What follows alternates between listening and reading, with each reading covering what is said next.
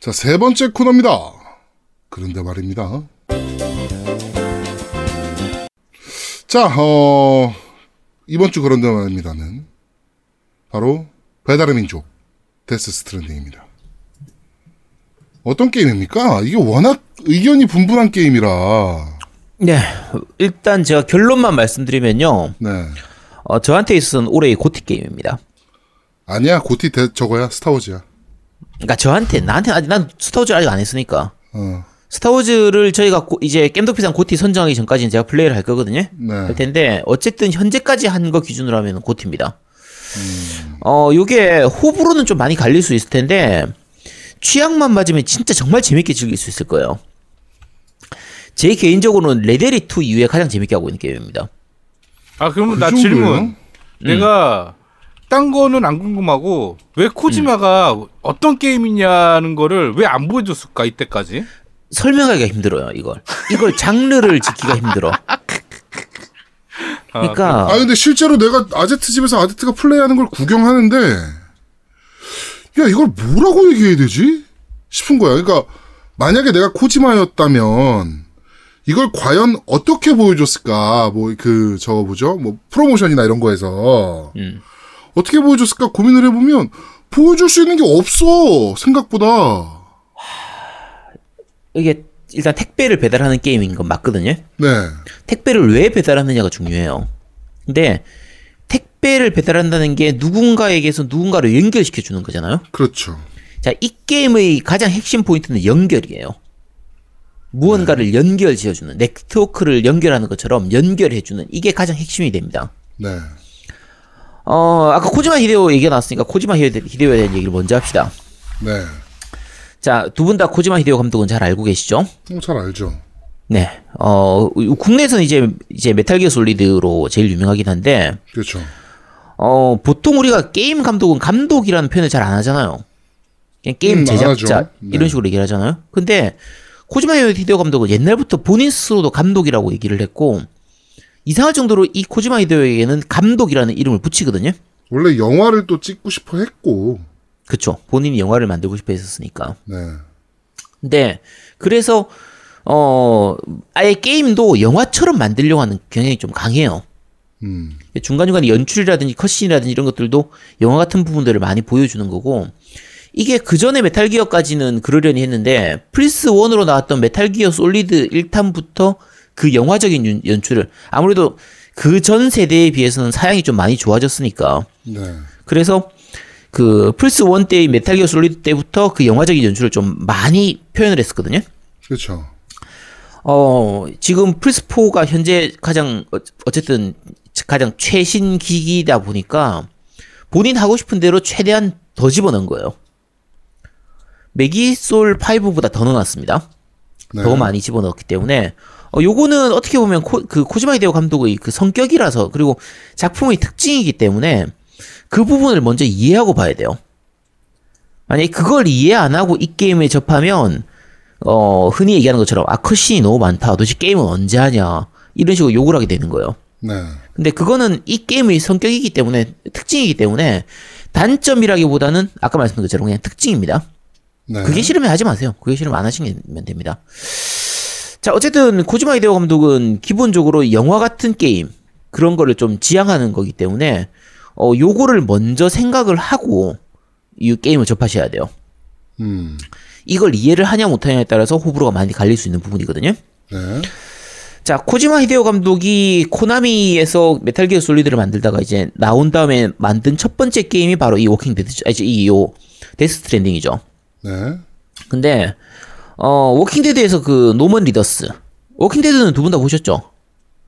봤죠? 저는 보다 말았습니다. 아, 보다 말았어요? 네. 이 노먼 리더스 역은 어떤 역인지 아시죠? 네. 워킹 알죠. 데드에서. 네. 동생이잖아. 그 나쁜 새끼 동생. 그치. 나쁜 놈 동생인데 처음에는 그냥 그런저런 걸로 나오나 보다 싶었는데 뒤로 갈수록 작중에서 굉장히 중요한 어, 인물로 중요한 바뀌게 되거든요. 중요한 인물로 나오죠. 네. 그렇죠. 마지막까지도 이제 어쨌든 그건 스포니까 어쨌든 네. 굉장히 중요한 부분이 되는데 예, 로빈 훗인 줄. 네. 그치. 근데 워킹 데드에서의 이미지하고 조금 겹치는 부분도 있어요. 노먼 리더스가. 그러니까 아는 분들은 아실 텐데 노먼 리더스는 본인 인생 자체도 굉장히 좀 특이한 인생을 살았던 약간 인생 역정이 많았던 그런 인물이거든요. 네. 근데 어 이 본인의 이미지하고 잘 맞다 보니까 캐스팅이 되게 잘 된 편이라고 봐요. 봐요. 그래서 여기에 굉장히 잘 어울립니다. 음. 그러니까 우리가 노먼 리더스는 아무래도 워킹데드의 그 이미지가 있다 보니까 그 이미지하고 이 이미지하고도 좀 약간 잘 겹쳐지는 부분들이 있거든요. 네. 그래서 괜찮은 편이고 사실 이게 원래 노먼 리더스하고 코지마 히데오는 그 다른 게임을 만들려고 했었어요. 혹시 알고 계신가요? 이것도 아니요? 모르겠죠. 네. 그 사일런트 힐 있잖아요. 네. 사, 사일런트 힐의 속편으로 사일런트 힐즈라는 게임을 원래 제작하고 있었거든요. 그 플스 4 초창기 때 나왔던 그 티저 게임 중에서 PT라고 있었죠. 네, 아, 있어요. 네네네네. 네. PT가 원래 요 사일런트 힐즈의 그 이제 티저 게임이었어요. 근데 음. 코나미하고 이 관계가 빠그러들면서 이제 코지마 히데오가 나오고 그러면서 그게 다 그냥 없어져 버렸거든요. 취소가 돼 버렸는데 그때 원래 같이 작업하려고 했던 게 이 노먼 리더스하고 그다음에 기예르모 델 토로 또 원래 다 같이 작업하려고 했었어요. 음. 근데 이게 코나미하고 빠그러지고 나서 이제 코지마가 코나미를 나온 다음에 요 세 명이서 같이 이제 작업을 해가지고 만들게 된 게 요 데스 스트랜딩이거든요. 네. 그러면서 전혀 다른 게임을 만들었죠. 음. 만들었는데 어 이 세 명 조합이 정말 괜찮은 작품을 만들어낸 것 같아요. 제 생각에서는 이 연기나 이런 부분들도 괜찮고 스토리도 그렇고 전반적으로 굉장히 조합이 잘 됐다라고 보고요.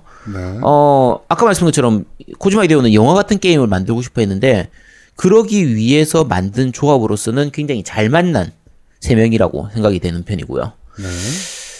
자, 게임에 대한 내용부터. 어, 아까 궁금해하셨죠? 요게 어떤 게임이냐? 어, 국내에서는 많이 얘기하죠. 쿠팡맨 게임이라고. 배달의 그쵸. 민족.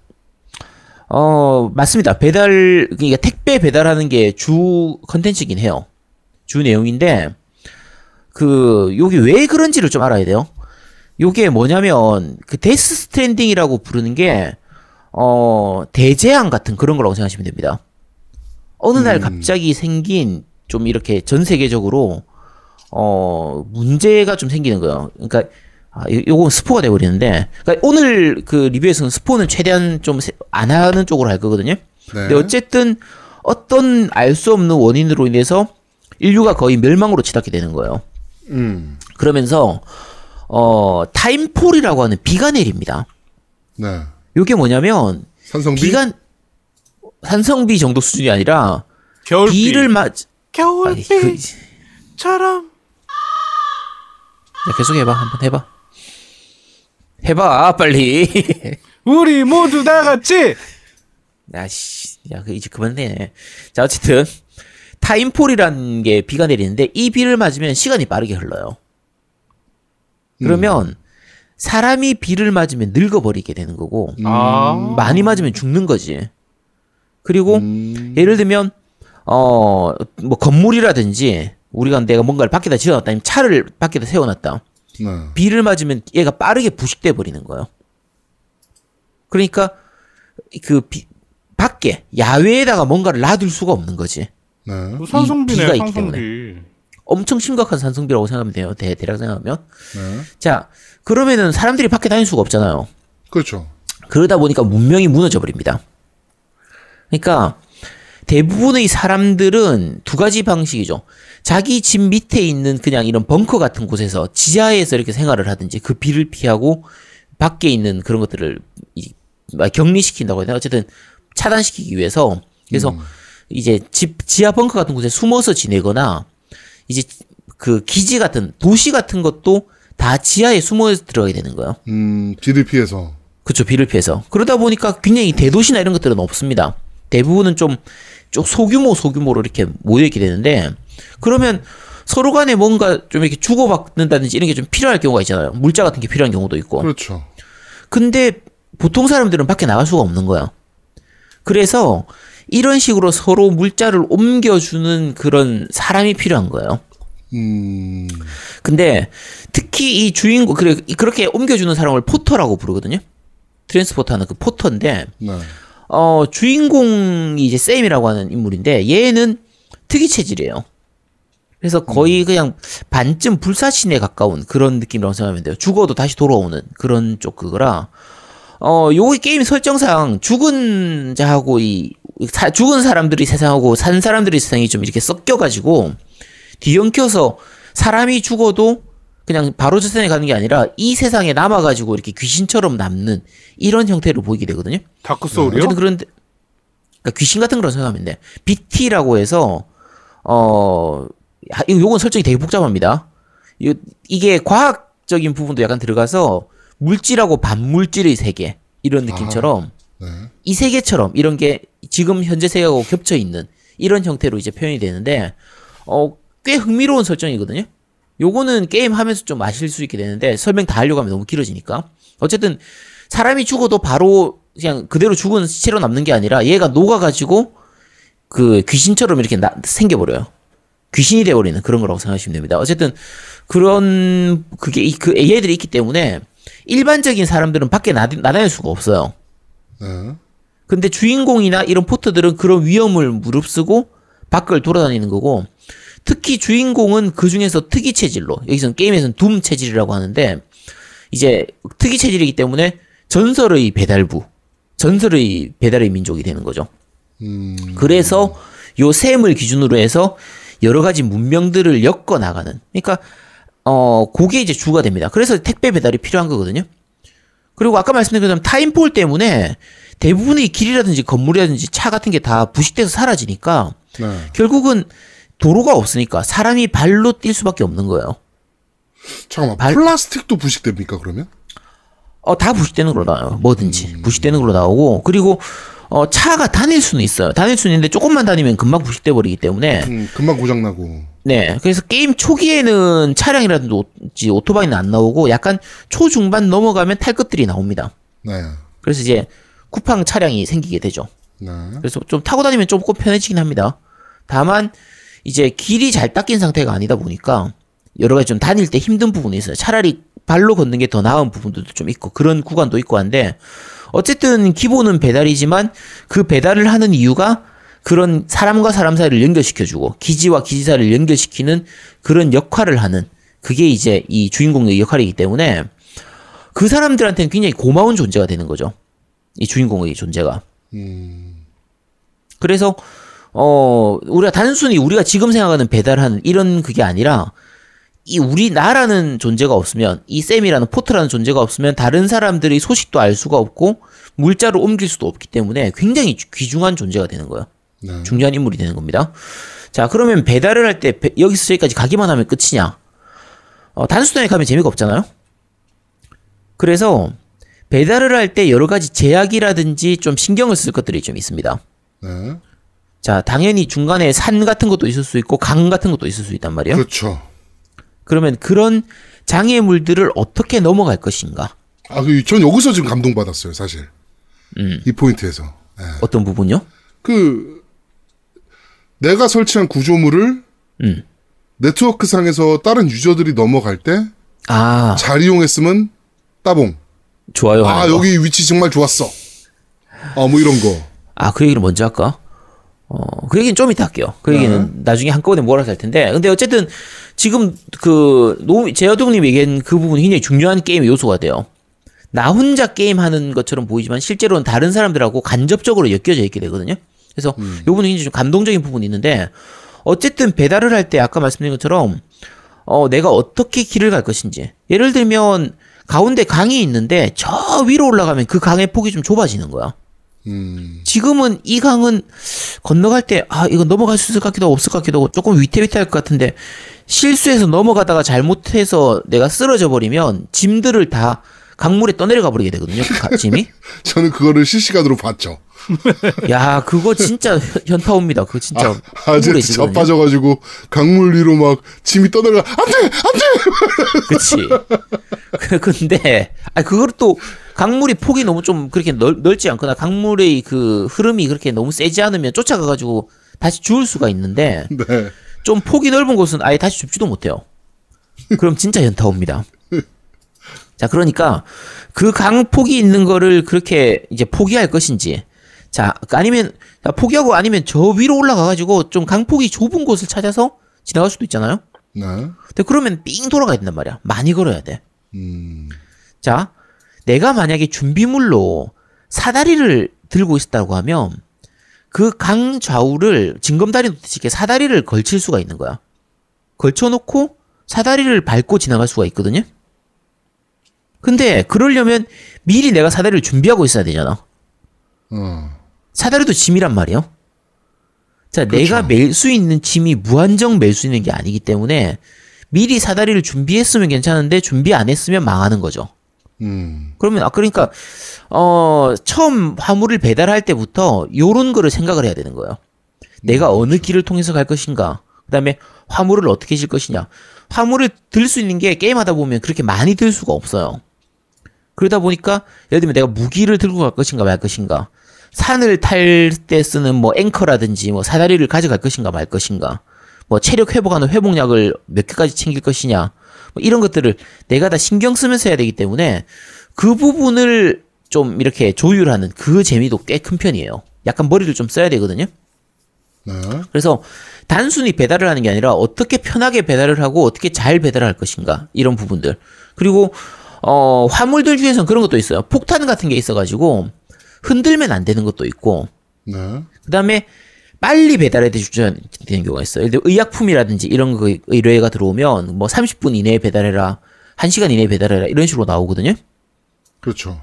그런 경우에 어 약간 빨리 갈 수 있는 그런 다리를 놓는다든지 이런 것들을 먼저 작업을 해둔 다음에 그 의뢰를 받을 수도 있고 아니면 의뢰를 받고 가면서 어떻게 처리를 할 수도 있고 힘들게 갈 수도 있고 어쨌든 여러 가지 이동 방법이 존재하기 때문에 그걸 어떻게 할 것인가를 생각하는 것도 꽤 재미가 됩니다. 네. 그래서 그렇게 내가 우리가 택배 배달하니까 여기서 여기까지 가면 끝 이런 느낌이 아니에요.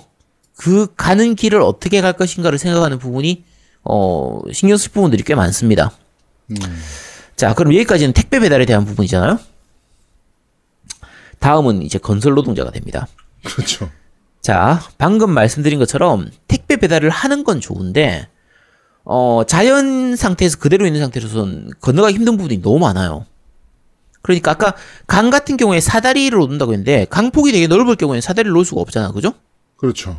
그리고 사다리를 놓은 거로는 위로 차가 지나다닐 수가 없잖아요. 음. 차나 오토바이가 지나다닐 수 없으니까 당연히. 자, 사다리는 오토바이는 가능하지 않을까 어떻게든. 오토바이는 가능했던 것 같긴 한데 오토바이로 사다리를 넘어가 본 적이 없어가지고 자 그러다 보니까 어 다리를 놓을 수도 있습니다. 음. 그렇죠. 어, 어, 길을 닦을 수도 있어요. 재밌는 게 음. 다리를 아제트가 만드는데 보통은 building이라고 뜨잖아요. 네네. build라고 뜨거나 음. 아니면 그게 건설되고 있는 중이면 building이라고 점점점 이렇게 뜰 텐데 얘는 어 확실히 미래 배경이라서 그런지 building이라고 안 뜨고 printing이라고 뜨더라고요. 네, 3D 프린트를. 이용하는. 예. 그게 좀 참신했어요. 느낌이. 요게 게임에서 재밌는 요소가 되는데 아까 제가 네트워크를 연결한다고 했잖아요. 네. 요게 우리가 가입하고 있는 그러니까 이게 쉽게 하면은 이제 인터넷 그 권유 가입 권유를 하는 건데 처음에는 내가 살고 있는 이 마을에만 이제 인터넷이 KT를 쓰고 있는 거야. 딴 데들은 다 SK를 쓰고 있는 거지. 음. 그러면 내가 마을을 여기저기 돌아다니면서 아 우리 KT 가입해 주세요. KT 가입해 주세요 해가지고 이렇게 가입 권유를 해가지고 전체를 다 이렇게 뒤덮는 이게 목적이 됩니다. 그러니까 우리 네트워크에 들어오라고 하는 거야. 아 물론 이제 실제로는 다른 애들이 SK도 안 쓰고 있습니다. 다들 인터넷을 안 쓰는 애들이에요. 음. 근데 우리 네트워크에 들어와서 그 네트워크 권역에 들어오게 되면 그때부터는 그 자리에다 건설을 할 수 있게 돼요. 음. 그렇죠. 우리 네트워크가 포함이 안 돼 있는 곳은 와이파이가 안 터지기 때문에 그 프린팅을 할 수가 없어요. 근데 우리 네트워크에 들어온 지역은 아까 제아동님이 얘기하신 것처럼 건설을 할 수 있는데 그게 프린팅이라고 떠요. 3D 프린팅으로. 네트워크 방식의 그 프린팅을 이용해서 하는 건데 어 그냥 되는 건 아니고 재료가 좀 필요하죠. 그래서 그 건설을 하고 재료를 물론 건- 제- 따로 재료가 필요 없는 것들도 있는데 어쨌든 그런 구조물들을 내가 제작을 해가지고 놓을 수가 있거든요. 어, 구조물은 되게 다양하게 있습니다. 아까 얘기한 것처럼 그 다리 같은 그런 것도 있고 도로도 있고 작게는 그 post box라고 해가지고 우편함 같은 거예요. 그러니까 게임 내에서 내가 짐을 많이 들고 다닐 수가 없고 중간 중간에 가끔은 이제 좀 바닥에 놔둬야 될 수 있는 경우도 있잖아요. 그렇죠. 근데 바닥에 놔두면 부식되거나 파손되기도 하고 내가 있는 위치하고 일정 거리가 그 벗어나게 돼버리면 걔들이 이제 없어져 버리게 돼요. 분실물로 처리가 돼가지고 사라지게 되거든요. 네. 요런 걸 막기 위해서 우편함을 만들 수도 있습니다. 그래서 우편함 안에 넣어둔 그 물건들은 안 없어져요. 음, 음, 음. 그래서 필요한 아이템이라든지 재료 같은 경우에 급할 때는 그런 식으로 우편함을 만들어가지고 거기다 넣어놓을 수도 있고 그런 것도 있고 그 다음에 이제 충전기 같은 거 예를 들면 이제 자동차라든지 오토바이 같은 걸 탈 때 다 전기로 가게 되는데 그 배터리가 조루라서 엄청 엄청 빨리 닳거든요. 아, 조루라니. 조루라고 하잖아 배터리 조루 배터리 오래 쓰면은 조로 네, 조로 있잖아 조로 조로. 저질 진짜 아주, 아. 조로 조로 빨리 늘른다고 이 게임에서 타임폴 때문에 빨리 늘른, 늘른다니까 그러니까 조로 네, 조로 그렇습니다. 있잖아 조로. 음. 네, 그렇습니다. 자, 어쨌든 그래서 배터리가 약하게 그 빨- 금방 빨리 닳기 때문에 어 배터리 충전기 이런 것도 중간 중간 설치를 좀 해둬야 돼요. 네. 설치를 해둬야 되고 나중에 뒤에 가면 중후반부 가면 짚라인이라고 해가지고 혹시 짚라인 타 보셨어요? 타보진 않았습니다. 보신 적은 있죠? 음. 저는, 네, 저는 그, 인간이 만든 거는 100% 신뢰하면 안 된다라고 생각하는 사람이라. 그, 음. 뭐, 놀이기구나. 네. 뭐, 사람이 만들었는데 높이, 높은 곳에서 막 이렇게 뭐 줄을 타고 내려온다거나. 뭐 번지 점프를 한다거나. 네, 사- 저는 인간이 만든 것은 100% 신뢰하면 안 된다고 생각합니다. 실제로 이번에 라오스에서 사고 났잖아요, 짚라인. 아, 쫄 보면 그냥 쫄보 무섭다 무서우면 무섭다고 아니, 해. 인간이 만든 건 100% 신뢰하면 안 된다고 생각해요. 야, 짚라인 1년에 수만, 수십만 명이 타는데 그 중에 한 명 죽었는데 그거 갖고 지금 뭐 그걸 위험하게 했지. 야, 그렇게 무서우면 자동차는 어떻게 타니? 그래서 신뢰 안 하고 탑니다, 저는. 자, 어쨌든 짚라인이라고 하는 게 두 점을 이렇게 선으로 이어가지고 그냥 빠르게 연결을 할 수 있는 거예요. 네. 이게 정말 편리한 이동 수단이 됩니다. 나중에 가면. 그래서 이런 식의 여러 가지 구조물들을 설치할 수 있게 되는데 어, 자, 아까 제아동님이 말한 그 부분이에요. 이게 내, 이게 솔로 플레이 이 데스 스트랜딩은 기본적으로는 솔플이거든요. 혼자 네. 플레이를 하는 거예요. 맞아요. 혼자 플레이를 하는 건데 재밌는 게 어, 어떤 메커니즘으로 어떤 알고리즘인지는 모르겠지만 여러 플레이어들이 한 그 플레이어 흔적들이 서로 공유가 됩니다. 그러니까 내가 만들어 둔 어떤 예를 들면 아까 충전기라든지 내가 다리를 마- 놔둔다든지 하면 그 다리를 저 혼자 쓰는 게 아니라 다른 누군가의 어떤 플레이어는 그 다리를 쓸 수가 있게 돼요. 네. 그 사람의 맵에 그 다리가 존재하는 거지. 내가 만들어둔 그 다리가. 음. 마찬가지로 딴 사람이 만들어둔 어떤 구조물이 제 맵에도 나타나게 돼요.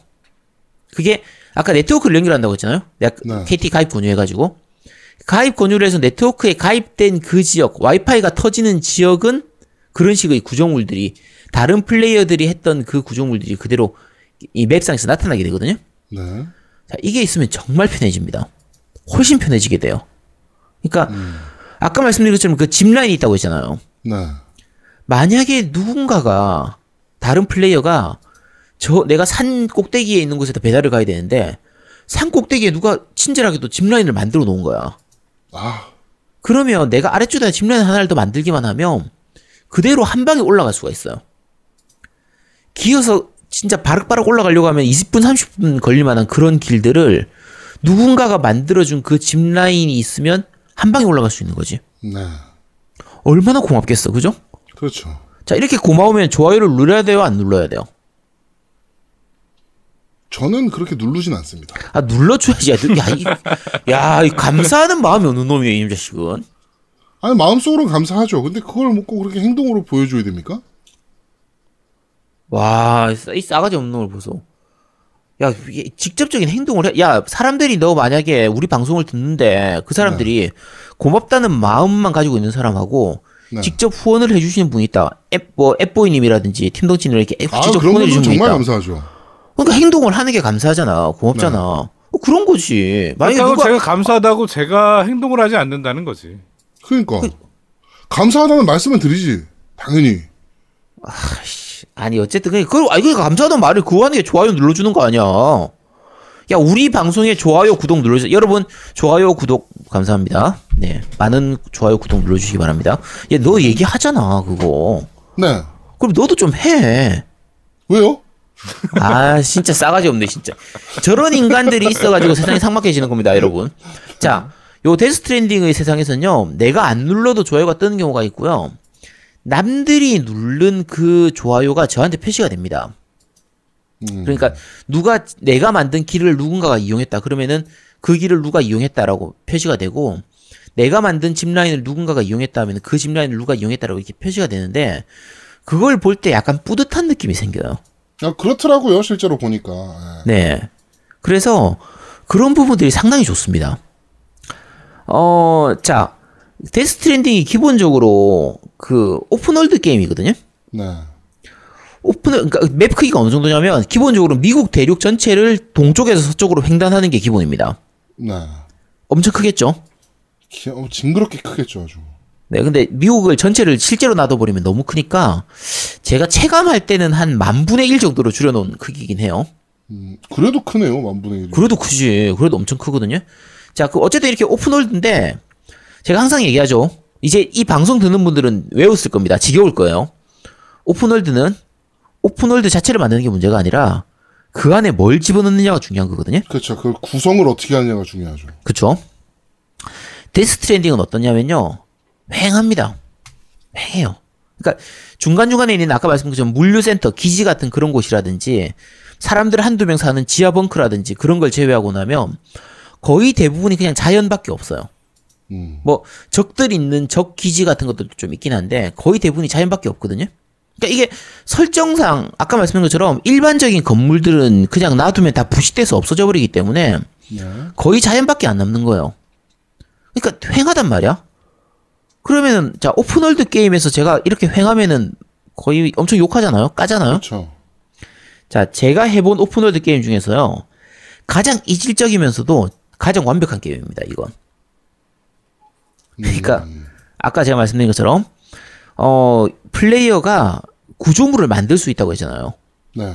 그리고 각각의 플레이어들이 만든 구조물이 서로한테 영향을 주는 이 부분 때문에 플레이어들이 맵을 완성해 나가는 거예요. 음. 기본적인 구조물은 원래는 없지만 마인크래프트 아닙니까? 마인크래프트 같은 걸로 볼 수 있는데 마인크래프트는 내가 만든 서버에 누군가가 들어오고 이렇게 해서 그 서버 내에서 이렇게 움직이도록 돼 있잖아요. 네. 그리고 내 서버를 알아야 사는 딴 사람들이 들어올 수가 있잖아. 그렇죠, 그렇죠.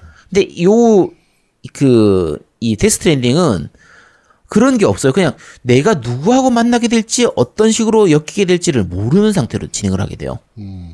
랜덤 그리고- 채팅이네. 랜덤으로 엮어주는 거죠. 랜덤으로 엮어주는 건데, 자, 실제로 내가 게임상에서는 그 상대방 누군가는 내 눈에 안 보입니다. 그러니까 같은 뭔가를 공유는 하지만 실제로 그 사람을 내 눈에 볼 수는 없어요. 음, 그렇더라고요.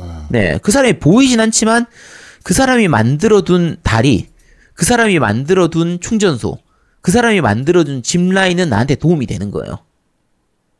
그러니까 이 굉장히 특이한 방식의 멀티플레이가 되는 거죠. 네. 근데 이게 정말 잔잔한 재미를 주고 감동을 주는 거예요. 그러니까 누군가가 했던 그 플레이의 흔적이 남아서 나한테 오는 거고 내가 했던 플레이의 흔적이 또 다른 누군가한테 가는 거예요. 요게 굉장히 특이하죠. 그러니까 비슷하게 느껴지는 이런 식의 굉장히 좀 얇은 멀티플레이라고 해야 되나? 그 저거 전이 있잖아요. 네네네. 전이 같은 경우에도 그 혼자 플레이를 하는 거긴 하지만 실제로 옆에 누군가가 랜덤하게 들어오잖아요. 그렇죠. 서로 간에 채팅도 할 수 없고 그 사람이 누군지도 몰라요. 그 사람의 아이디 자체가 게임하는 동안에는 안 뜨거든요. 네. 게임이 다 끝나고 나면 같이 여행을 했던 사람 해가지고 그 아이디들이 뜨게 돼요. 그 전까지는 그 사람이 누군지를 알 수가 없습니다. 네. 근데 같이 여행을 한다. 누군가 내가 모르는 사람하고 같이 여행을 한다라는 것만으로 좀 느껴지는 감동이 있거든요. 그게 전이의 감동이란 말이에요. 네, 그렇죠. 요 데스 스트랜딩은 누군지 모르지만 그 누군가하고 같이 이 대륙을 개척해 나간다라는 그 감동을 느낄 수가 있어요. 굉장히 좋습니다. 굉장히 의외로 굉장히 이게 꽤 가슴에 많이 와닿는 편이거든요. 네. 그래서 이거는 멀티플레이가 있다고 하기도 그렇고 없다고 하기도 그렇고 굉장히 좀 애매한데 이런 식의 플레이는 제가 처음 해보는 거라서 어, 굉장히 새로운 참신한 느낌이었어요. 정말 좋은 느낌이고 어, 단순히 건물이나 이런 것만이 아니라 택배 같은 거, 아까 택배 배송하잖아요? 네. 택배 배송할 때 뭐 내가 풀- 배송하기 힘든 물건이 있다. 그럼 딴 사람들한테 의뢰를 할 수도 있어요. 맡기면 그게 알아서 누군가한테 가고 누군가가 그 의뢰를 받아서 처리를 해줄 수도 있는 거고 누군가가 잃어버린 짐을 내가 주워가지고 대신 배송을 해줄 수도 있고 여러 가지 그런 부분들이 있어요. 근데 네. 어 요게 뭔가 협력하고 있다 이런 느낌도 좀 좋은 편이고 아까 길 만든다고 했잖아요. 자, 요 그 건설하는 것 중에서 제일 재료가 많이 들어가고 제일 힘든 게 이 국도를 건설하는 겁니다. 그러니까 길 닦는 거예요. 네네네네. 이거 혼자서 만들려고 하면 진짜 엄두가 안 나는 수준이거든요. 그러니까 그 재료 자체를 모으는 것도 오래 걸리고 그걸 다시 투입하는 것도 오래 걸리고 만약에 혼자서 한다고 하면 맵에서 이제 한 단위의 길, 그러니까 한 대략 길이로 따지면 3, 400m 정도? 한 4, 500m쯤 되려나? 그 정도 되는 길을 만드는데 한 10시간 넘게 걸립니다. 음. 어, 실제 플레이 타임으로 10시간 넘게 걸린다는 거죠? 네, 실제 플레이 타임으로 10시간 넘게 걸려요. 아, 그러니까 어 이거 게다가 이걸 그냥 힘들게 만들어 놔도 일정 시간이 지나면 그게 없어져 버리고 소실돼 버려요. 침식돼서 없어져 버립니다. 네. 그러니까 비가 오면 침식이 일어나기 때문에 다리가 없어지게 되니까 나중에는 그걸 다시 보수를 해줘야 돼요. 그러니까 예를 들면 처음 다리를 만들 때 자, 뭐 자원이 1000 정도 필요했다라고 하면 나중에 보수할 때는 한 30, 300 정도 그러니까 300 정도 더 들이면 다시 원래 다리로 만들어지게 되거든요. 어쨌든 네.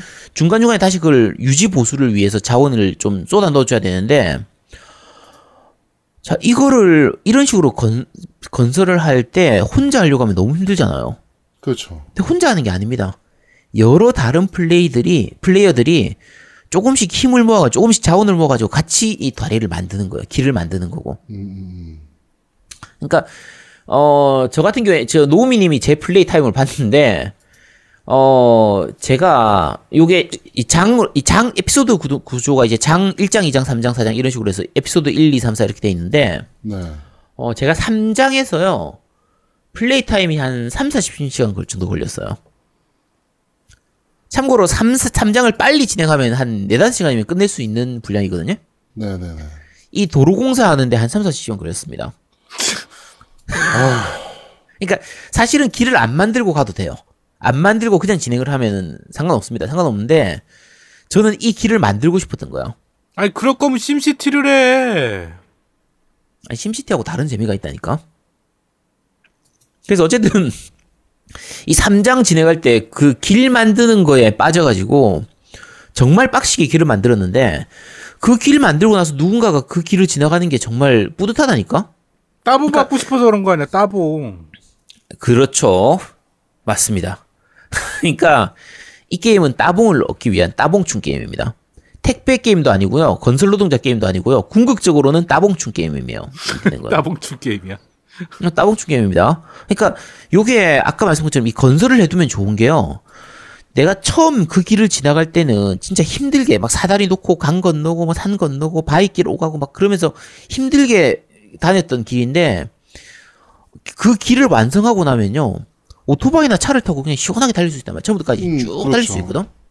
그러니까 그 뿌듯함이 있어요. 아, 내가 이 대륙을 개척하고 다시 재건해 나가고 있어.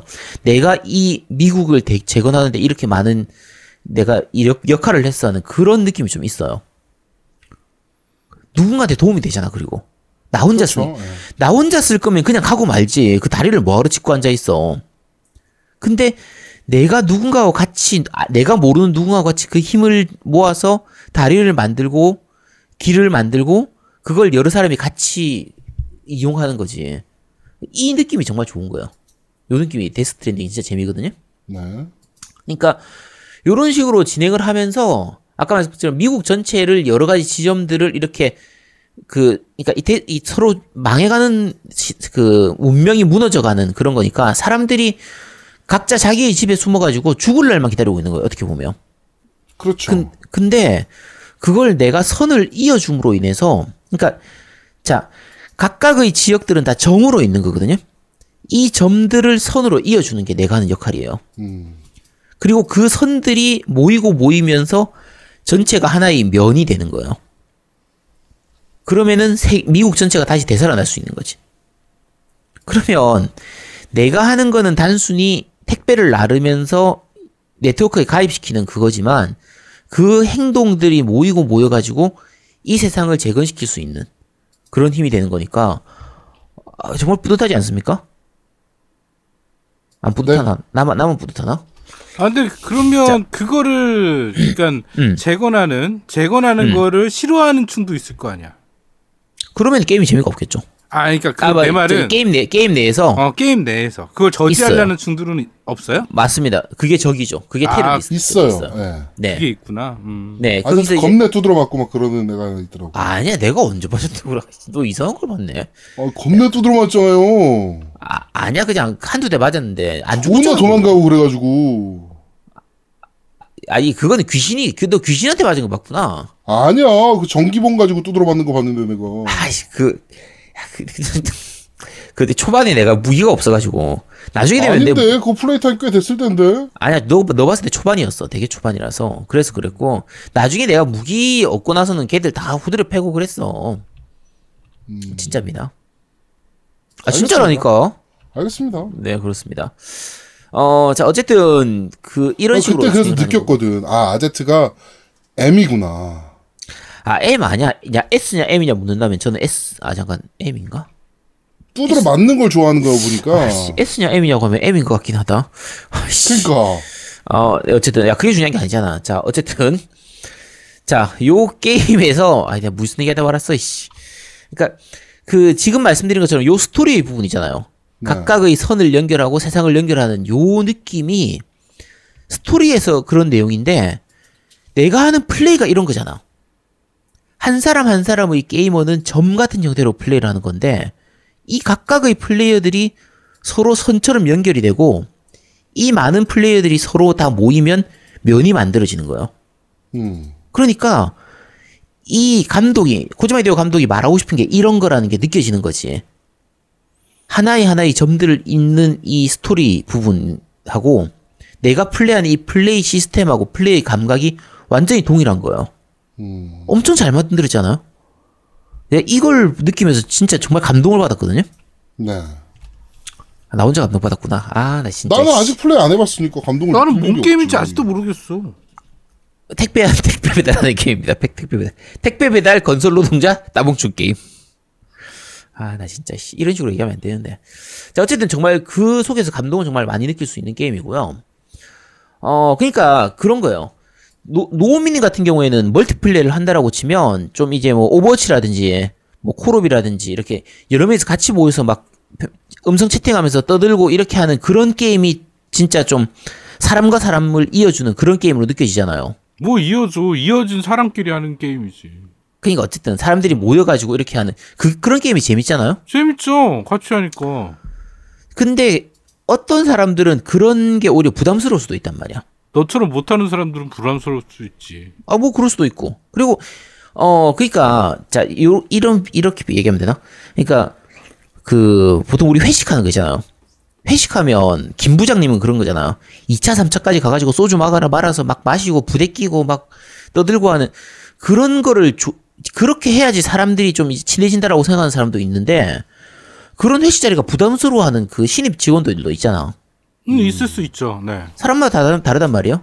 그렇죠. 근데 그런 사, 음, 요런 게 있는 것처럼 지금 노우미님처럼 막 이렇게 서로 아- 친구들끼리 모여가지고 multi하면서 이렇게 헤드폰 끼고 서로 소리 지르고 욕하면서 막 이렇게 롤도 하고 Overwatch도 하고 그렇게 하면서 이렇게 하는 걸 진정한 multiplay다 이렇게 생각하는 사람도 있지만 지금 이런 Death Stranding처럼 정말 얇은 연결고리 진짜 선 같은 그런 얇은 연결고리에서 오는 그 감동을 느끼는 사람도 있거든요. 아싸네. 아, 이거 아싸하고는 다르지. 아이씨. 야, 그래, 아싸다, 아싸. 아, 나 진짜, 씨. 아싸지 이게 전형적인 아싸 게임이네. 씨. 네, 아싸 게임입니다. 아싸들은 재미를 느낄 수 있는 게임, Death Stranding입니다. 아, 젠장아, 씨. 자, 어쨌든. 아, 나, 씨. 아, 그리고 전투도 재밌습니다. 의외로 전투도 괜찮아요. 그러니까, 적으로 나오는 게 아까 말했던 그 테러리스트 같은 그런 애들 있잖아요. 음. 그런 애들도 있고, BT라고 해서 괴물 같은 거, 귀신 같은 애들도 있고 한데, BT가 많아지면 분명- BTS인가? 야, 제아동 웃어줘, 빨리. 지금 얘 드립 친 거야. 배꼽 빠지겠네, 젠자갈. 자, 보겠습니다. 자, 어쨌든, 어, 그 둘과, 그 둘 다 전투 방식이 좀 많이 다른 편이에요. 그러니까, 사람하고 싸우는 대인전은 그렇게까지 어렵진 않습니다. 초반에도 주먹으로 싸울 수도 있고, 좀 적이 많기 때문에 좀 도망치면서 싸워야 되는 게 문제긴 하지만, 음. 총으로 싸울 수도 있고, 나중에 뭐 여러 가지 도구를 이용해 싸울 수도 있는데, BT하고의 싸움은 굉장히 갑갑해요. 그 BT는 귀신 같은 존재라서 기본적으로 눈에 안 보입니다. 눈에 보이질 않아요. 눈에 보이질 않고 레이더 같이 이렇게 아까 그 애기 BB라고 하는 애기가 있는데 그걸 이용해서 어 레이더가 귀신 그 BT가 있는 귀신이 있는 방향으로 이렇게 향해서 빛을 반짝반짝 반짝 반짝 반짝하고 이렇게 표시를 해주거든요. 네. 그 다음에 아주 가까이 오면 노란색으로 색깔이 바뀌게 돼. 처음에는 파란색으로 있다가 아주 가까이 오면 노란색으로 바뀌게 되는데 요걸 통해서 적이 어느 방향에 있고 이 어느 정도 거리에 있는지를 이제 확인할 수 있는 거예요. 음. 멀리 있으면 깜빡깜빡하는 게 천천히 하고 가까이에 오면 그 깜빡깜빡한 게 빨라지는 이런 방식으로 진행이 되거든요. 네.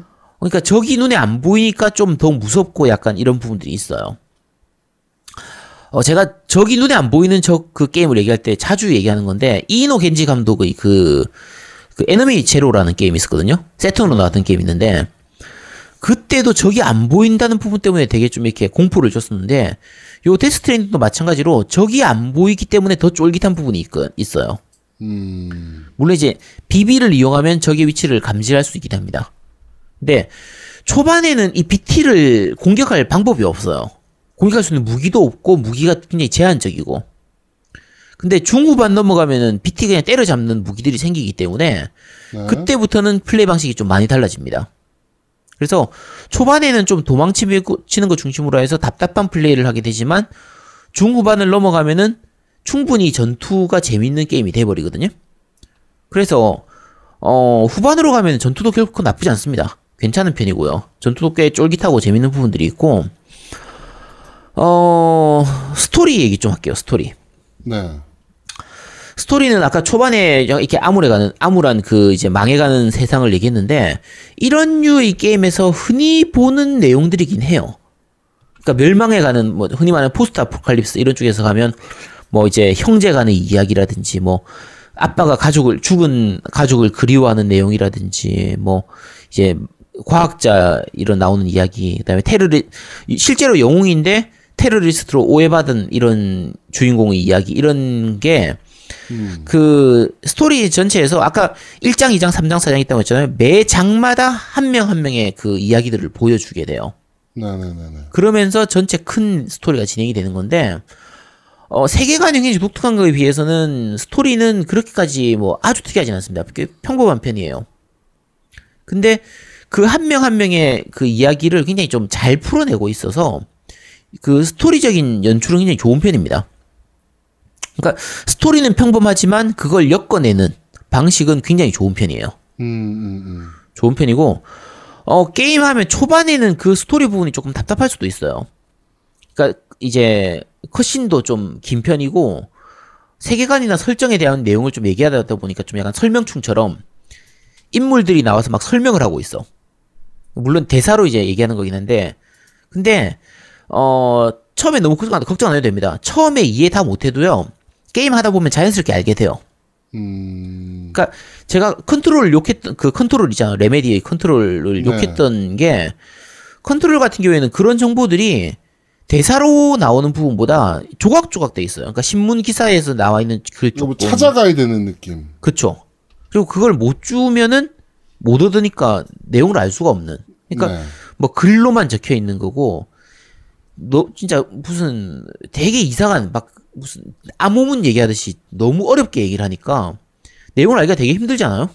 그렇죠. 근데 요 Death Stranding은 그렇진 않습니다. 하다 보면은 꽤좀 편안하게 설명해 주거든요. 아, 그래서 Control도 하다 보면 알아. 안 읽어도. 그, 야, 컨트롤은 근데 너무 어렵잖아. 자, 어쨌든, 어, Death Stranding 같은 경우에 그런 정보가 좀 많은 편이고, 전반적인 스토리만 진행, 그, 진행하고 싶으면 그냥 대강 플레이해도 충분히 알 수가 있고요. 세부적인 내용까지 다 알고 싶다. 그러면, NPC들이 보내는 메일이라든지 이런 것들을 다 읽어보는 게 좋아요. 그러면 NPC들이 뭐 이제 배달해줘서 고맙다 이런 내용부터 뭐 정보 같은 걸 주기도 하고 배경 설정이라든지 자기들의 이야기 이런 것들을 해서 좀 스토리가 굉장히 좀 깊이 있게 알수 있게 돼요. 그래서 네네네. 좀 설정 같은 거 좀 깊이 파고 싶다. 설정충이다. 그러면은 그런 거 다 읽어보시면 되고 가볍게 즐기고 싶다. 그러면 그냥 스토리만 스토리만 쭉 진행하셔도 됩니다. 그래도 전반적인 스토리들은 다 알 수가 있고 cutscene이 많다는 건 결국은 보여주는 게 많은 거거든요. 그래서 내가 많이 안 읽더라도 충분히 그냥 보는 걸로도 좀 즐길 수가 있어요. 괜찮습니다. 괜찮고요.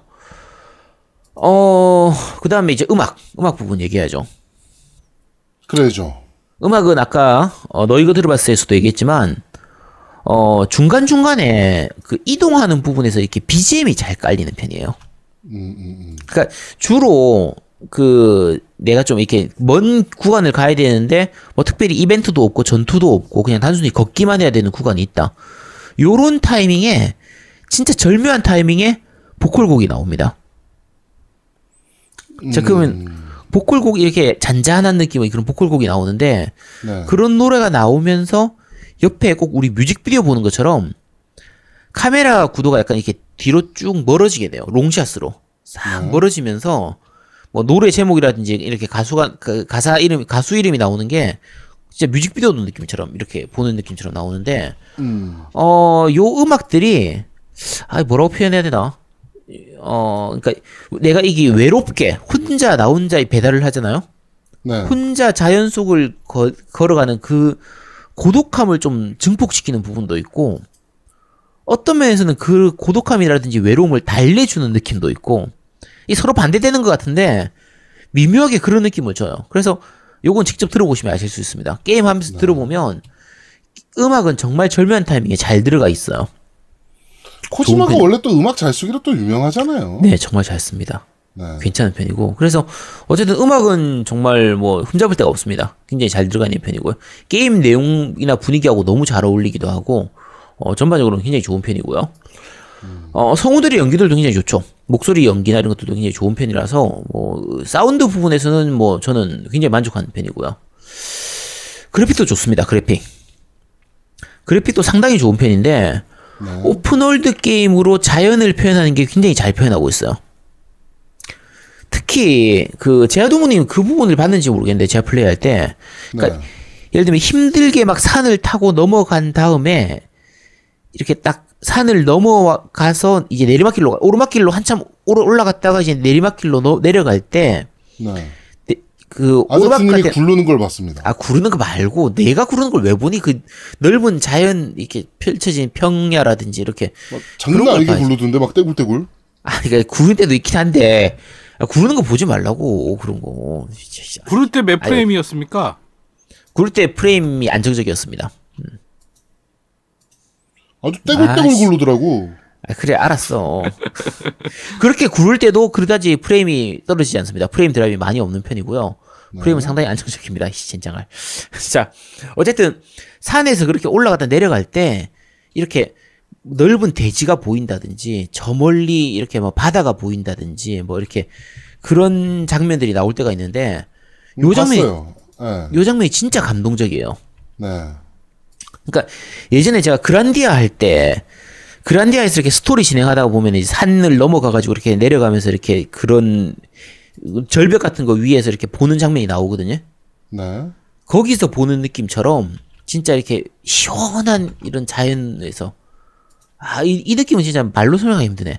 요 느낌하고 비슷한 느낌인 게 Tomb Raider라든지 Uncharted에서도 이런 연출이 나올 때가 있는데 뭔지 알아요. 쫙 이렇게 그 뭐라 그럴까요? 그- 지평선이 쫙 보이는 예. 그런 느낌. 근데 그 시원한 해가 지는 그 빛이 반짝반짝하는 그런 느낌도 있고, 어, 아, 참고로 Death Stranding선 해가 안 집니다. 어쨌든. 근데, 어, 어쨌든 굉장히 감동적인 장면이 많이 보여주는데, 그래픽이 굉장히 좋은 편이에요. 그래서, 아, 참고로 요게 그, 프로, 제가 플스 프로로도 플레이를 하고, 일반 플스로, 플스로도 플레이를 하는데, 네. 일반 플스에서도 꽤 좋은 화면을 보여줘요. 음, 그러니까 최적화는 굉장히 좀 잘 된 편이고 어, 그래픽도 상당히 좋은 편입니다. 괜찮은 편이고요.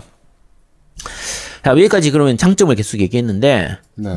어, 단점이 없냐? 어, 단점 있죠. 단점 물론 있습니다.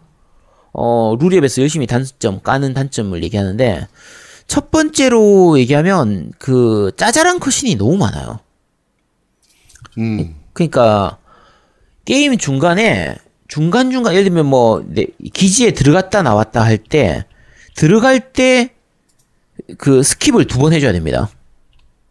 그러니까 뭐 연출이 있거든요. 막 지하 엘리베이터 타고 내려가는 연출, 방으로 들어가는 연출, 눕는 장면, 누웠다 다시 일어나는 장면, 그거를 그냥 설정에서 좀 없애도록 있으면 좋겠는데 설정에서 그게 없어요. 설정 없- 그 그런 연출을 없애는 게 없어요.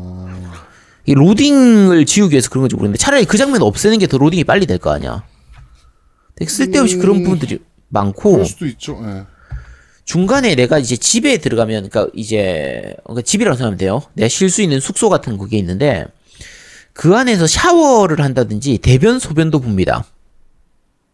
요 요게 왜 그러냐면 설정상 이제 주인공인 쌤이 약간 특이 체질이라고 했잖아요. 네.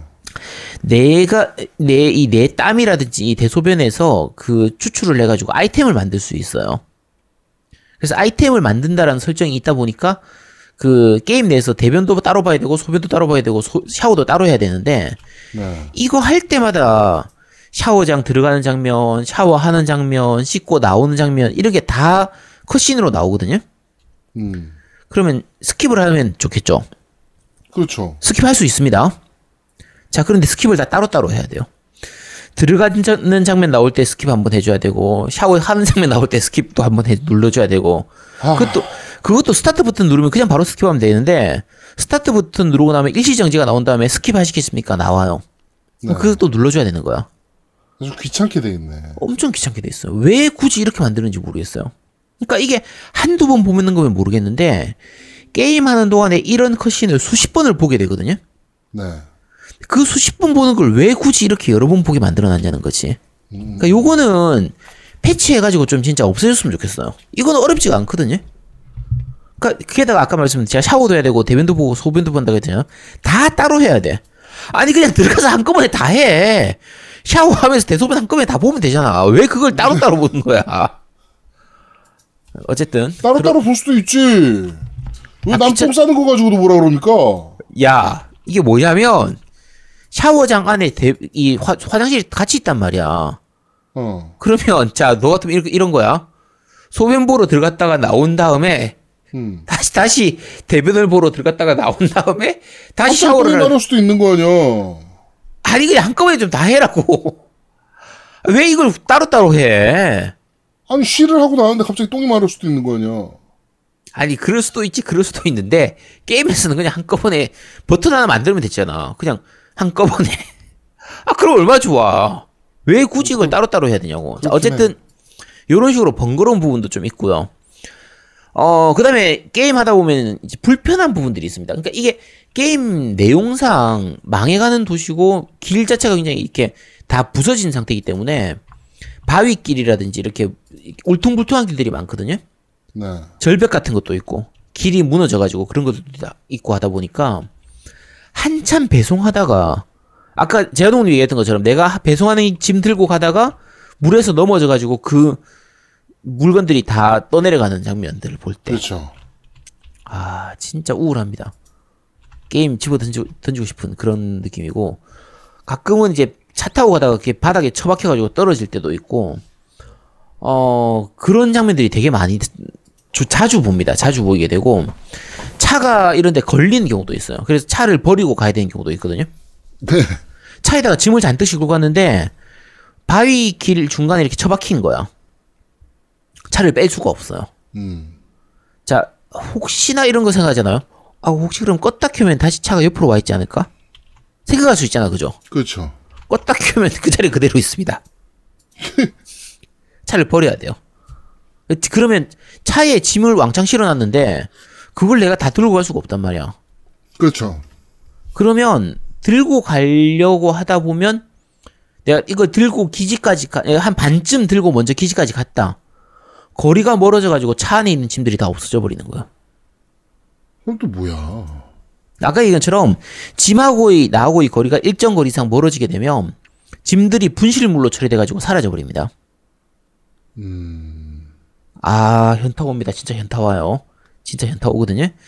자 그런 부분들은 좀 약간 단점이긴 합니다. 단점이긴 하고 아까 컷신 얘기를 했는데 사실 cutscene에 대해서 이 코지마 히데오 감독의 이 게임에 대해서는 cutscene으로 불만을 가진 사람들이 굉장히 많은데 제일 처음에 말씀드렸지만 요거는 단점이 아니라 그냥 특징입니다. 코지마 히데오 감독 자체가 영화 같은 게임을 좀 원하기 때문에 원래 그렇게 만드는 거예요. 원래 그렇게 많이 만듭니다. 그러니까 어 Death Stranding은 영화 같은 게임이라기보다 드라마 같은 게임이에요. 그러니까 정확하게는 드라마 한 두세 시즌 정도, 한 두 시즌, 세 시즌 정도 되는 정도 분량이라서 네. 대사도 많고 컷신도 많고 그 안에서 주는 내용도 많아요. 많아서 컷신이 길긴 한데 게임 중간에 게임 플레이 타임도 길기 때문에 중간 중간에 적당하게 들어가 있어서 이 결코 나쁘지 않습니다. 그러니까 컷신으로 욕하는 사람들이 아마 그걸로 욕하는 사람이 엄청 많잖아요, 지금. 컷신으로 욕하는 사람들 대부분이 아마 초반에 한두 시간만 플레이한 사람들이에요.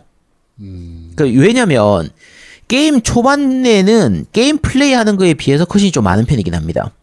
그러니까 처음 한 두 시간 정도 플레이하는 동안에 내가 직접 플레이를 조작하는 거는 한 20분, 30분밖에 안 되는 네. 거의 그런 식이거든요. 근데 그 부분 넘어가고 나면요. 본격적인 게임에 들어가고 나면 컷신은 그렇게 안 많습니다. 뭐 한 장, 한, 한 에피소드 하나하나 사이에서 나오는 컷신은 뭐 길어봐야 5분, 10분 정도. 그 정도고 좀 많이 긴 경우에는 한 2, 30분 정도 되기도 하는데 그거는 진짜 뭐 한두 개밖에 안 나오거든요. 네. 마지막에 최종화에 가까워 갈 때쯤 되면 좀 길어지긴 합니다. 그런데 어 중간중간에 나오는 건 그렇게 길지가 않아요. 그래서 그 말씀드린 것처럼 코지마 히데오 감독의 작품의 성격을 생각을 하면은 이거는 뭐 그렇게 문제가 되는 부분은 아니고요. 그 제일 처음에 말씀드린 것처럼 저는 이거 외에는 단점이 별로 없다고 생각해요. 요 cutscene 약간 짜잘한 부분 많은 거라든지 중간중간에 현타 오는 시스템이라든지 이런 것들을 제외하고 나면 Death Stranding은 그 게임 자체로서 코지마 히데오 감독이 뭘 말하고 싶은지 이 작품을 통해서 뭘 전달하고 싶은지 하는 그 메시지하고요 게임 시스템하고가 정말 완벽하게 잘 짜여져 있는 게임이에요. 어, 근데 난 질문 하나 있어요. 네, 이게 배송 게임이잖아요. 네, 네. 길 찾기는 어때요? 길찾기는 안 어려워요. 굉장히 쉽습니다. 아, 길 그러니까- 쉬운 수준의 이- 이거죠? 지도사, 지도상에서 어느 지점으로 가야 된다는 건 바로 표시를 해줘요. 근데 내가 그 지도상에서 대강 보, 보고, 그리고 실제로 지도에서도 보고, 내가 이렇게 시, 시야에서 보잖아요? 보면은, 아, 저쪽에 산이 있으니까 여기로 넘어가야겠네. 중간쯤에 강이 있네. 그리고 중간에 그 관찰할 수 있는 그, 이제 건물도 있거든요?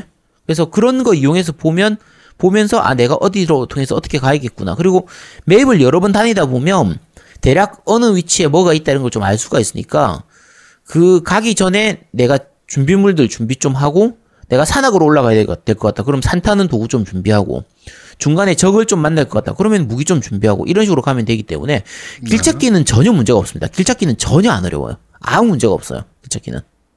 음. 그러니까 그리고 길을 만들어가는 느낌이라 이 게임이. 맞아요. 바로 그겁니다. 그러니까 아까 강도 설명드렸지만 산 같은 경우에도 산을 넘어서 가면은 되게 빨리 갈 수 있는데 그러려면은 사다리 놓고 줄 타고 이렇게 어렵게 가야 되잖아요. 삥 돌아가면 평지로 갈 수도 있어요. 어떻게 갈지는 내가 선택하는 거죠. 그래서 어 그렇게 길을 개척해 나가는 게 그 그 자체도 재미가 되기 때문에 어 괜찮습니다. 좋은 부분이고요. 어 그렇게 아까 힘들게 산을 넘어가는 것도 처음 가는 나는 힘들지만 내가 그렇게 산을 올라가면서 사다리 놔주고 앵커 같은 거 놔주고 하면 다음 사람이 지나갈 때는 훨씬 쉽게 갈 수 있게 되거든요.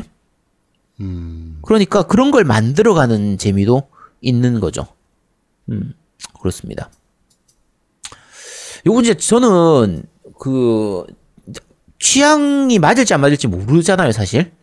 네. 모르니까 꼭 해보셨으면 좋겠어요. 일단 해보고 욕했으면 좋겠어, 진짜. 나는 안 맞을 것 같아. 노우미님은 사실 좀 안 맞을 것 같긴 한데, 제아두목님은 사실 맞을 것 같거든요. 음, 저는 맞을 것 같아요. 왜냐면 저는 레다리도 재밌게 했고. 음. 아, 네. 그러니까 레데리 2가 그런 게 있었잖아요. 레데리 2 같은 경우에 그 이 제작자가 작 감독이 의도한 불편한 부분들 있잖아요. 그렇죠, 그렇죠. 뭐 로딩의 부분이든지 이제 많이 뛰어가야 되는 부분이지 이런 부분들이 감독이 의도한 불편함이 있는데 그런 불편함이 게임 플레이 내에 녹아들어 있거든요. 그 게임 플레이를 생각하면 그 불편함이 당연한 거야. 그렇게 느낄 수 있는 부분이 있어요. 그러니까 Death Stranding에서 대표적인 게 빠른 이동이 없습니다. 기본적으로 기지에서 기지로 뭐 빠른 이동하거나 실제로 있긴 한데 나중에 뒤에 가면은 중반 넘어가면은 빠른 이동을 할 수는 있거든요. 빠른 이동을 하면은 짐을 못 들고 가요. 내 몸만 가게 돼요. 그러니까 자 화물을 배송하고 가는 게 목적인데 내 몸만 가면 의미가 없잖아. 그렇죠. 근데 그래도 그게 꼭 필요한 그 타이밍이 있긴 한데 그러니까 어 자 내가 화물 화물을 옮기는 게 되게 중요한 게임이잖아요. 이 게임 설정상 화물을 들고 날라야 되는 직접 발 네 발로 걸어서 나르는 게 포터의 역할인데 빠른 이동이 있어 버리면은 그게 의미가 없어져 버리잖아요. 게임 설정상 이상해지잖아. 그러니까 당연히 내가 짐을 들고 날아갈 수는 없는 거야. 그거 당연한 거지. 게임의 설정을 생각을 하고 세관을 생각하면은 만약에 짐 다 들고 오프를 할 수 있으면 그게 이상한 거거든요. 그러니까 의도된 불편한 부분들이 많이 있기 때문에 그거는 불편하다고 하더라도 단점이 아니라 그냥 게임의 특징으로 볼 수 있는 그런 수준이라서 레데리 2에서도 그랬던 것처럼 이번 Death Stranding도 게임의 세계관이나 설정을 생각을 하면은 충분히 그 받아들일 수 있는 그런 불편함이라 어 저는 그거 외에는 전혀 불편한 게 그 단점이 없다고 생각합니다. 코지마 빠돌이 같으니라고.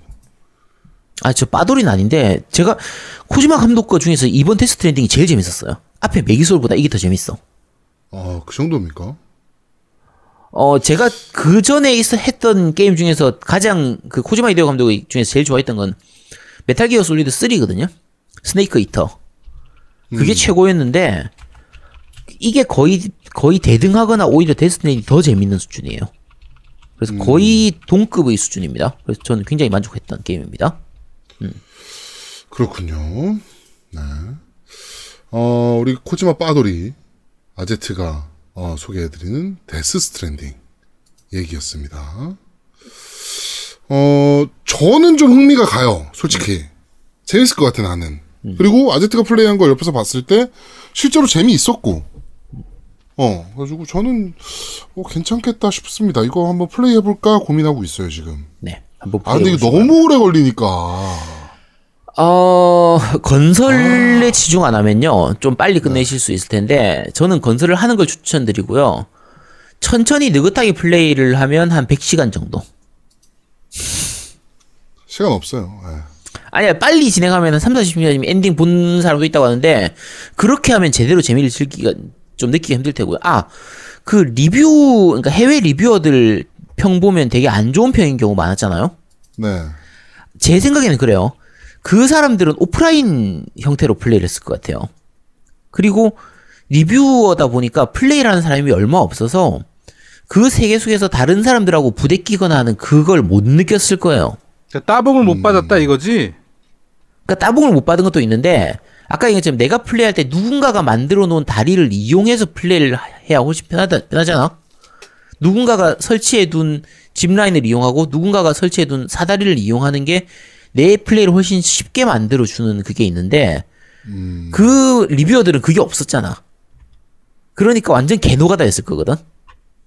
그래서 아마 평이 안 좋았지 않았을까 싶어요. 만약에 그 사람들이 지금 다시 플레이를 하면 훨씬 재밌게 즐길 것 같아요. 그래서 어쨌든 어 조금 늦게 플레이를 할수록 이런 도움을 주는 그런 구조물들을 많이 설치해 놓기 때문에 늦게 플레이할수록 더 유리하지 않을까 싶은 그런 생각이 듭니다. 나는 이거 플러스 무료로 풀리면 해봐야 되겠다. 아이 사봐 같이 해봐 한번 자 어쨌든 뭐 데스 스트랜딩 여기까지 리뷰 말씀드릴 테고요 어, 오늘 제가 한 리뷰는 제가 그 딴지일보에서도 그 리뷰를 할 거기 때문에 어, 혹시 좀 제가 약간 다시 정리 요 오늘 했던 거 정리해가지고 글을 올릴 거거든요 할 테니까 네. 어, 자세하게 읽어보고 싶으신 분들은 딴지일보도 읽어주시기 바랍니다 네. 자, 어, 데스 스트랜딩에 대한 리뷰 여기까지 진행하도록 하겠습니다. 자, 겜덕비상 제 172화, 어, 우리가 어떤 민족입니까? 배달의 민족 데스 스트랜딩 편 여기서 모두 마무리하도록 하겠습니다. 아, 둘이한테 진짜 안 맞아 하여튼. 아유. 왜 텀이 길어 이렇게? 야 갑자기 훅 들어와서 야, 당연한 거지 그건. 아. 자, 하여튼, 어, 저희는 내일 정모입니다. 네. 재밌게 놀고, 안 오신 분들은 꼭 땅을 치고 후회하도록 만들어 드리도록 하겠습니다. 내일 제가 그거 한번 해봐야 되겠네. 모두 다 모였을 때 우리 모두 다 같이 딱 하면 딱 하겠네 사람들이.